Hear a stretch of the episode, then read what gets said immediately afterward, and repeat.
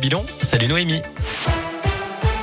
Salut Cyril, salut à tous. Le point sur le trafic d'abord et toujours de grosses difficultés sur l'autoroute A89 à hauteur de Saint-Julien-d'Aude dans la Loire. Un accident tragique s'est produit ce matin. Un camion a traversé le terre-plein central et percuté une voiture qui arrivait en face. Les deux occupants sont décédés. Un troisième véhicule est impliqué mais le conducteur est indemne. L'autoroute a rouvert sur une seule voie en direction de Lyon mais la circulation est toujours coupée en direction de Clermont. Les conditions de circulation qui restent délicates voire même difficiles avec de la neige sur les hauteurs du Rhône, des monts du Lyonnais et du Beaujolais. Des opérations de déneigement sont en cours. À la une, que faire pour envisager les fêtes plus sereinement? Un nouveau conseil de défense sanitaire a lieu aujourd'hui pour faire le point sur la cinquième vague de Covid. De nouvelles mesures de restriction pourraient être annoncées, en particulier pour les grands rassemblements comme la fête des Lumières prévue de mercredi à samedi à Lyon.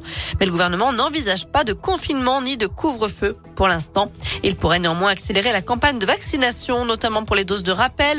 La vaccination des 5-11 ans est également sur la table. Pour l'instant, la Haute Autorité de Santé recommande seulement la vaccination pour les plus jeunes fragiles, euh, soit 360 000 enfants en France. Hier, plus de 42 000 cas ont été enregistrés dans le pays. 11 000 personnes sont hospitalisées à cause du Covid. Un meeting qui tourne mal, celui d'Éric Zemmour hier à Villepinte. Près de 60 personnes ont été interpellées après l'agression de militants de SOS Racisme. Ils ont été blessés par des participants. Des journalistes de l'émission Quotidien ont dû être exfiltrés. Quant à Éric Zemmour, il a été empoigné par un homme à son arrivée sur scène. Il souffre d'une foulure du poignet. Plusieurs cadres de la droite ont réagi aujourd'hui, évoquant une provocation de SOS Racisme. C'est notamment le cas de la candidate Les Républicains à l'élection présidentielle, Valérie Pécresse. À retenir également la visite historique d'Emmanuel Macron dans la région. D'après la montagne, le chef de l'État se rendra à Moulins dans l'Allier mercredi et il ira ensuite à Vichy, une première depuis la visite du général de Gaulle en 1959. Une centaine de cadavres de chats découverts à Nice chez un retraité. Une vingtaine d'animaux mal en point ont également été secourus. Cet homme de 81 ans souffrait du syndrome de Noé, un trouble mental qui consiste à recueillir plus d'animaux qu'on ne peut en prendre en charge. Allez, un mot de sport avec du foot. Et là, Saint-Etienne qui se réorganise après la mise à pied de l'entraîneur Claude Puel. L'ancien joueur Loïc Perrin a été nommé coordinateur sportif en attendant l'arrivée d'un nouveau coach.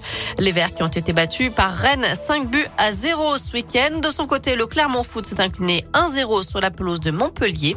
Et l'OL a fait match nul à Bordeaux euh, de partout. Les Lyonnais qui sont maintenant 12e.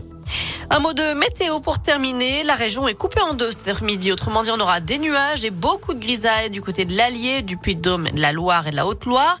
Et un ciel qui se dégagera un petit peu plus du côté du Rhône, de l'Ain et de l'Isère. Les températures varient entre 5 et 8 degrés pour les maximales cet après-midi dans la région. Merci.